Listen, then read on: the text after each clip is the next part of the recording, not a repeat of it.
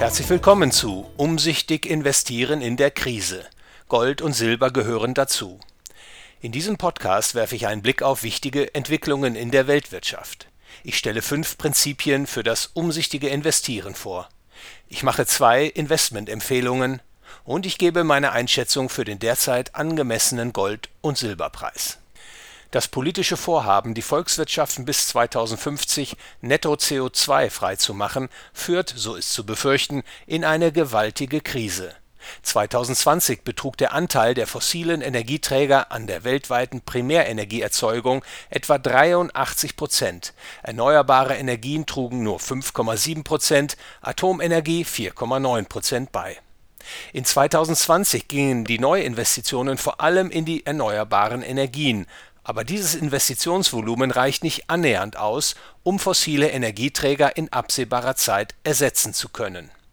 Weil bei den fossilen Energien notwendige Erneuerungs und Erweiterungsinvestitionen jetzt ausbleiben, sind Energieknappheit und Energieverteuerung weltweit vorprogrammiert, zumal die weltweite Energienachfrage steigt durch die grüne Politik erleiden die Volkswirtschaften gewaltige Wohlstandseinbußen. In vielen Ländern wird es hohe Arbeitslosigkeit geben, wahrscheinlich verbunden mit sozialen Unruhen, politischem Chaos, möglicherweise auch Hoch- und Hyperinflation.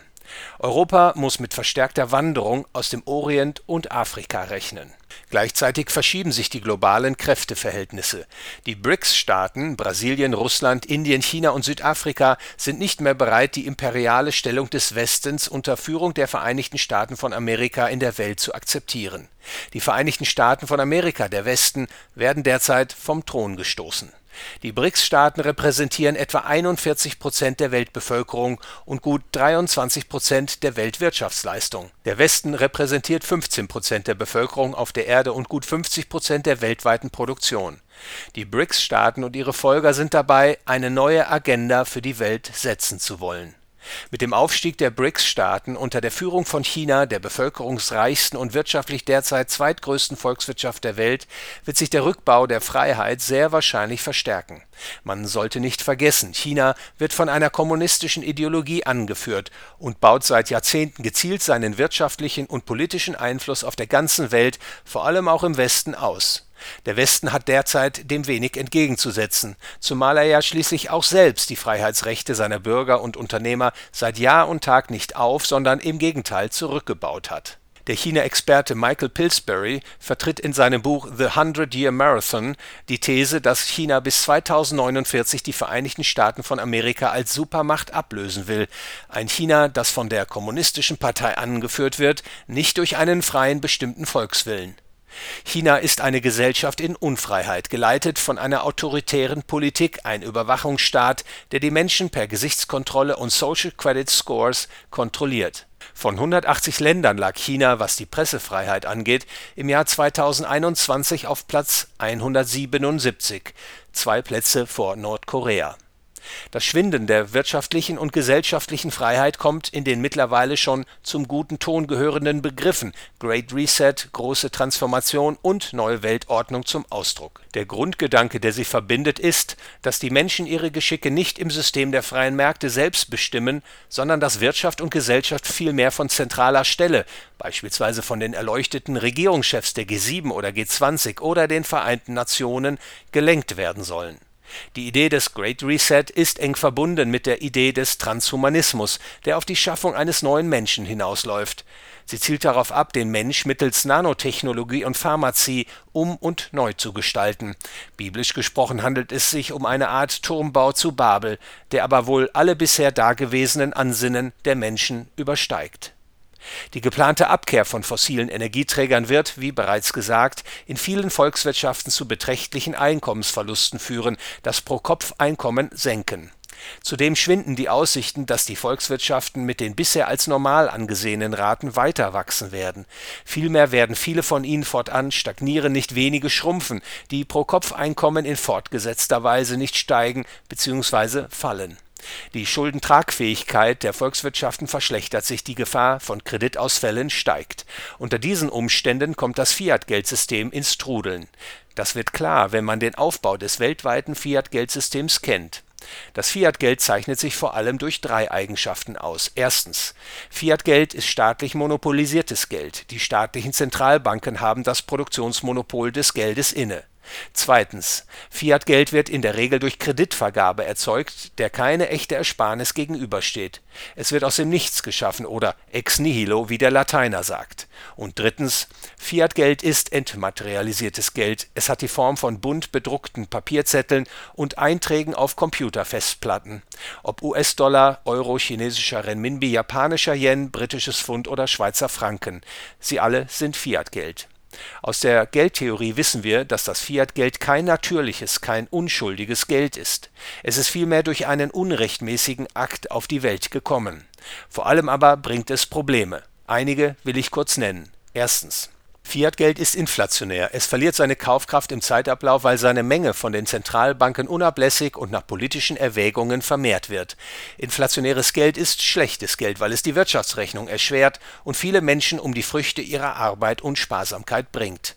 Zweitens. Fiat-Geld begünstigt einige auf Kosten vieler. Es sorgt für eine Umverteilung von Einkommen und Vermögen, indem es die Erstempfänger des neuen Geldes begünstigt auf Kosten derjenigen, die die neue Geldmenge erst später erhalten oder gar nichts von ihr abbekommen. Das ist der Cantillon-Effekt. Zwar führt jede Erhöhung der Geldmenge notwendigerweise zu einer Umverteilung von Einkommen und Vermögen. Das ist beim Warengeld wie auch beim Fiat-Geld der Fall. Die Umverteilung fällt jedoch beim Fiat-Geld besonders stark aus, und das ist ja auch der Grund, warum der Staat das Warengeld durch sein eigenes beliebig vermehrbares Fiat-Geld ersetzt hat. Denn vor allem der Staat und die ihm besonders nahestehenden Gruppen profitieren dabei auf Kosten der übrigen. Drittens. Fiat-Geld sorgt für Wirtschaftsstörung, für Boom und Bust. Denn die Vermehrung der Geldmenge durch Bankkreditvergabe senkt die Marktzinsen künstlich. Die Ersparnis nimmt dadurch ab und Investitionen und Konsum nehmen zu. Die Volkswirtschaft beginnt über ihre Verhältnisse zu leben. Früher oder später zerplatzt jedoch der monetär angezettelte Scheinaufschwung und aus dem Boom wird ein Bust. Viertens. Fiat-Geld lässt den Staat auswuchern zu Lasten der Freiheit der Bürger und Unternehmer. Denn das Fiat-Geld erlaubt es dem Staat, seine Finanzkraft gewaltig auszuweiten, und damit kann er sich im wahrsten Sinne des Wortes eine wachsende Gefolgschaft erkaufen. Fünftens. Das Fiat-Geld beschädigt die Moral- und Wertevorstellungen der Menschen. Das Fiat-Geld verlockt zum Leben auf Pump, befördert Konsum zu Lasten der Ersparnisbildung, erhöht die Gegenwartsorientierung der Menschen zu Lasten ihrer Zukunftsorientierung. Das Leben wird kurzatmiger, weniger reflektiert und weniger verantwortungsvoll. Es ist bereits angeklungen, aber ich will es besonders hervorheben. Je länger Fiat-Geld verwendet wird, desto mehr werden die Menschen sprichwörtlich abhängig von der Fortführung des Fiat-Geldsystems. So werden Unternehmer durch das künstliche Absenken der Zinsen zu Investitionen verleitet, die sich nur dann rechnen, wenn die Kredit- und Fiat-Geldmenge, bereitgestellt zu immer tieferen Zinsen, weiter anschwillt. Um Verlusten zu entgehen, werden sie daher eine weitere Expansion begrüßen, gerade auch wenn eine Rezession droht vor allem Unternehmer, die staatliche Aufträge beziehen, sind an der Fortführung des Fiat-Geldsystems sehr interessiert in ähnlicher Weise befürworten Arbeitnehmer, die ihre Jobs und ihre Einkommen einem Fiat-Geld angetriebenen Aufschwung verdanken, das unbeirrte Weiterführen des Fiat-Geldsystems. Weil im Fiat-Geldsystem der Staat immer größer wird, werden auch immer mehr Menschen direkt oder indirekt abhängig von seiner Finanzkraft. Dazu zählen Staatsangestellte und Empfänger staatlicher Pensions- und Transferzahlungen. Auch sie haben ein Interesse daran, dass das Fiat-Geldsystem nicht endet ein existenzielles Interesse an der Fortführung des Fiat-Geldsystems hat, wenig überraschend, vor allem auch die Banken- und Finanzwirtschaft. Es lässt sich schließlich prächtig verdienen, mittels Kreditvergabe neues Geld aus dem Nichts auszugeben. Der mit Fiat-Geld angetriebene Boom darf kein Ende finden, denn dann wären die Bilanzvermögen der Banken in Form von Krediten und Wertpapieren perdu und die Untragbarkeit ihrer Verbindlichkeiten käme ans Tageslicht. Ein Fiat-Geldsystem macht also weite Teile der Bevölkerung und des Unternehmenssektors Autors im wahrsten Sinne des Wortes abhängig von seiner Fortführung, macht die Mehrheit zu Komplizen. Das Fiat-Geld erzeugt eine, wie ich es gern bezeichne, kollektive Korruption. Dadurch formt sich eine mehrheitliche Unterstützung für eine Politik, die einen drohenden Bass, der ja notwendige Folge eines vorangegangenen Booms ist, mit immer mehr Kredit und Geld zu immer tieferen Zinsen zu bekämpfen sucht. Zu erwarten ist, dass die Mehrheit der Fiat-Geld-Abhängigen sogar weitreichende Verletzungen der Prinzipien, auf denen die freie Wirtschaft und Gesellschaft ruht, akzeptiert, wenn es gilt, den Kollaps des Fiat-Geldsystems abzuwenden. Beispielsweise werden gewaltige Ressourcen aufgewendet, um unsolide Banken und Unternehmen vor der Pleite zu bewahren, auf Kosten zukunftsorientierter Investitionen und deren Erträge. Oder es werden Handelsverbote für Wertpapiere erlassen und Kapitalverkehrskontrollen eingeführt. Oder die Zentralbank kontrolliert alle Zinsmärkte und verhindert dadurch, dass der Markt Ungleichgewichte bereinigen kann, verunmöglicht also den Bust. Sie setzt dadurch natürlich die wichtige Koordinationsfunktion des Zinses, die Ersparnis in Übereinstimmung mit den Investitionen zu bringen, außer Kraft, ebenfalls zum Schaden der künftigen Wohlstandsmöglichkeiten der Volkswirtschaft Schwindet die Leistungsfähigkeit der Volkswirtschaften, gibt es absehbar Kreditausfälle, die die Bilanzen der Banken und ihr Eigenkapital zu verwüsten drohen. Um das abzuwenden, halten die Staaten dagegen mit riesigen schuldenfinanzierten Ausgaben, um ein allzu starkes Wirtschaftsschrumpfen, eine zu große Massenarbeitslosigkeit zu verhindern. Die Zentralbanken kaufen die neuen Staatsanleihen und bezahlen sie mit neu geschaffenem Geld. Die dadurch ausgelöste Geldmengenvermehrung verbunden mit stagnierenden bzw. schrumpfenden Einkommen sorgt für hohe Inflation. Inflation, das fortgesetzte Ansteigen der Güterpreise auf breiter Front als Folge der Geldmengenvermehrung durch die Zentralbanken, befeuert nicht nur wirtschaftliche, sondern vor allem auch soziale und politische Probleme Inflation verarmt die breite Bevölkerung. Die Nöte, für die sie sorgt, rufen die Politiker auf den Plan. Sie versprechen, die Dinge zum Besseren zu wenden und erlassen Preiskontrollen, erhöhen die Steuern auf Unternehmensgewinne, rationieren Energie. Das erfordert verstärkte Überwachung und Kontrolle. Verstöße müssen geahndet und bestraft werden. Das ist der Weg in die Lenkungs- und Befehlswirtschaft, in der das Privateigentum zwar formal erhalten bleibt, in der der Staat jedoch maßgeblich bestimmt, was die Eigentümer mit ihrem ihrem Eigentum machen dürfen und was nicht. Ein solches Wirtschaftsmodell ist nicht nur weniger leistungsfähig als das, das bisher in der westlichen Welt relativ erfolgreich angewendet wurde. Es führt auch, wenn es nicht früh genug beendet wird, in den Sozialismus. Es muss jedoch nicht so weit kommen. Andere Entwicklungspfade sind denkbar. Allerdings setzt das voraus, dass die Staatengemeinschaft sich vom überambitionierten Ziel Netto CO2 bis 2050 verabschiedet. Bei einer Verlängerung der Anpassungsphase würde zwar das von mir aufgezeigte Szenario nicht gänzlich anders verlaufen, aber die Negativwirkungen für Einkommen und Inflation würden gemildert, zeitlich gestreckt.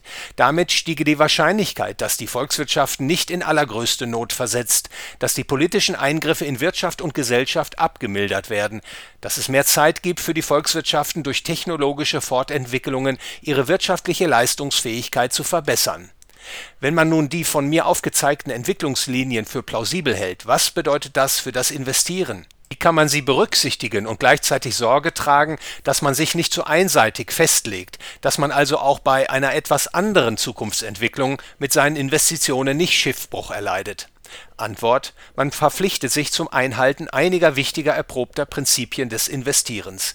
Wer das Vorgehen erfolgreicher Investoren studiert, kann sie aufspüren. Ich will fünf davon nennen. Das erste Investmentprinzip: Unterscheiden Sie zwischen Investieren und Spekulieren und investieren Sie, spekulieren Sie nicht was ist der Unterschied zwischen Investieren und Spekulieren?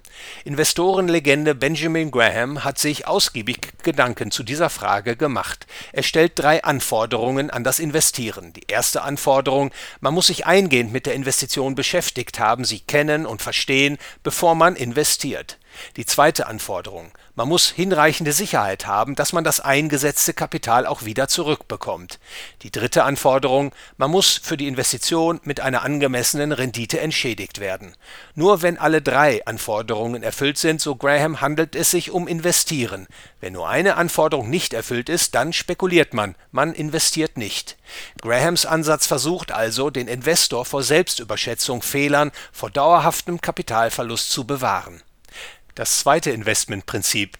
Stellen Sie sich die folgende Frage und geben Sie sich eine aufrichtige Antwort darauf. Die Frage lautet, kann ich dauerhaft besser abschneiden als der Markt? Kann ich dauerhaft eine höhere Rendite erzielen als zum Beispiel der MSCI World einschließlich der Reinvestition der Dividenden oder kann ich es nicht?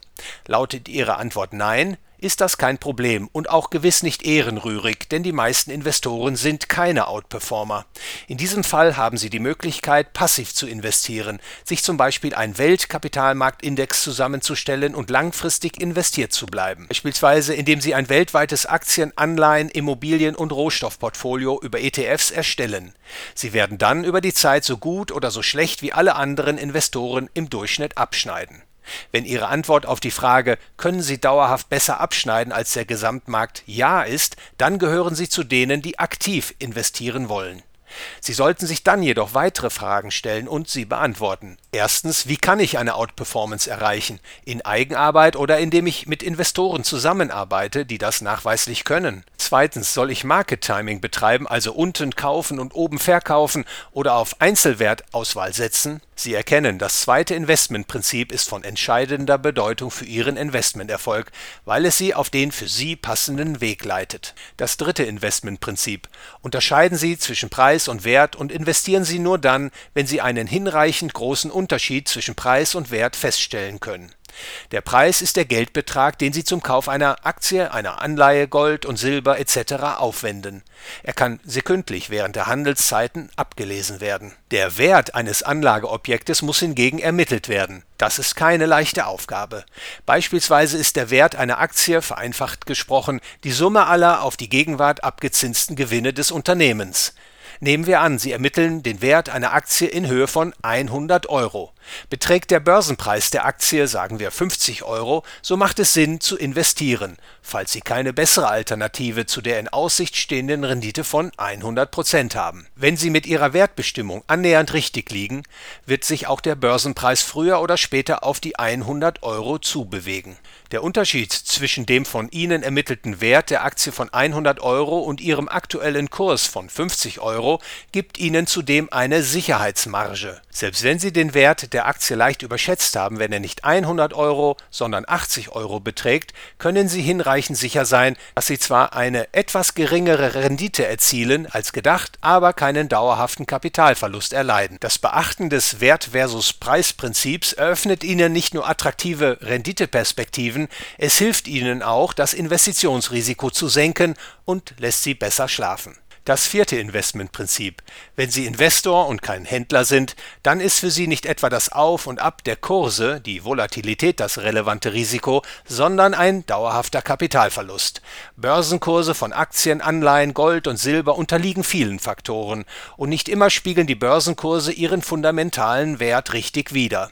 Vielmehr sind sie häufig Ergebnis von Überschwang und Panik, die die Investoren ergreifen. Das sind Preisbewegungen, die sich in der Regel nicht oder nur sehr schwer vorhersagen lassen.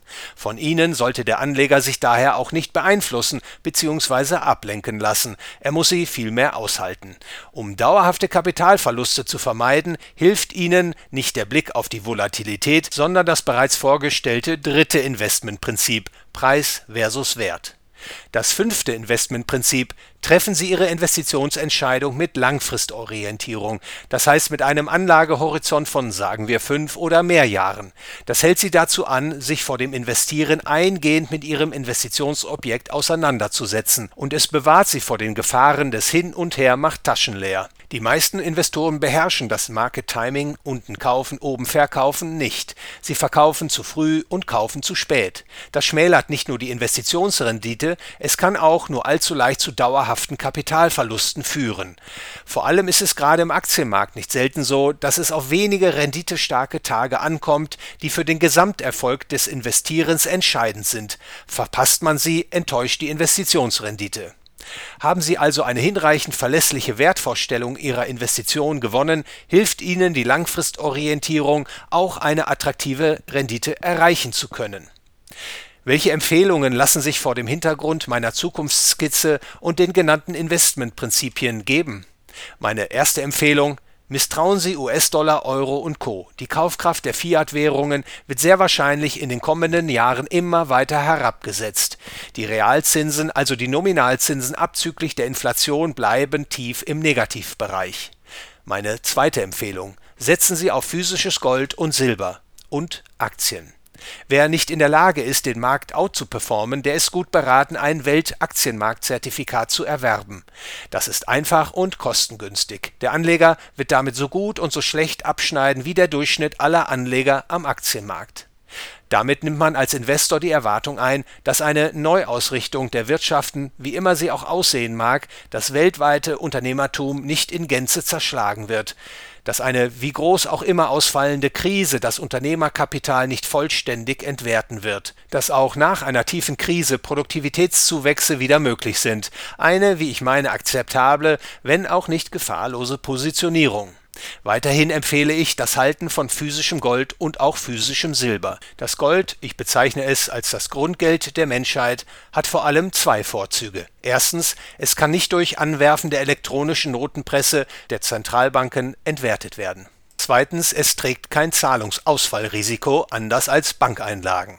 Nach meiner Einschätzung ist Gold und auch Silber derzeit stark unterbewertet. Zu aktuellen Preisen gekauft haben Gold und Silber daher gute Chancen, sich für das Anlageportfolio als renditesteigernd und risikomindernd zu erweisen. Ich schätze den fundamental angemessenen Goldpreis derzeit im Juli 2022 auf etwa 2300 US-Dollar pro Feinunze, den angemessenen Silberpreis auf etwa 28 Dollar pro Feinunze. Die aktuelle Preis versus Wert-Diskrepanz spricht also aus meiner Sicht dafür, dass die Edelmetalle eine attraktive Upside haben, dass sie sozusagen eine Versicherung mit erheblichem Preissteigerungspotenzial darstellen. Ich bedanke mich für Ihre Aufmerksamkeit und hoffe, meine Ausführungen unterstützen Sie, um umsichtig und erfolgreich zu investieren in Zeiten der Krise.